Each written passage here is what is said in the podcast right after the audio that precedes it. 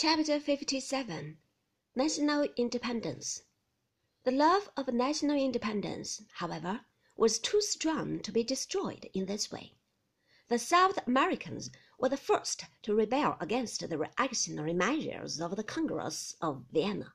Greece and Belgium and Spain had a large number of other countries of the European continent followed suit, and the nineteenth century was filled with the rumor of many wars of independence.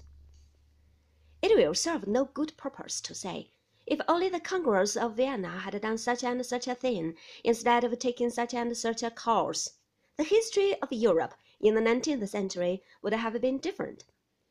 The Congress of Vienna was a gathering of men who had just passed through a great revolution and through twenty years of terrible and almost continuous warfare.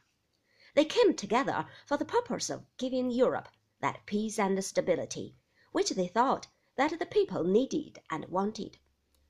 They were what we call reactionaries. They sincerely believed in the inability of the mass of the people to rule themselves. They rearranged the map of Europe in such a way as seemed to promise the greatest possibility of lasting success. They failed but not through any premeditated wickedness on their part.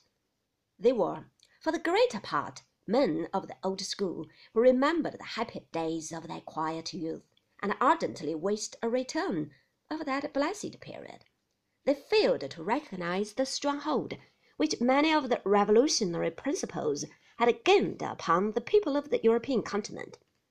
That was a misfortune, but hardly a sin.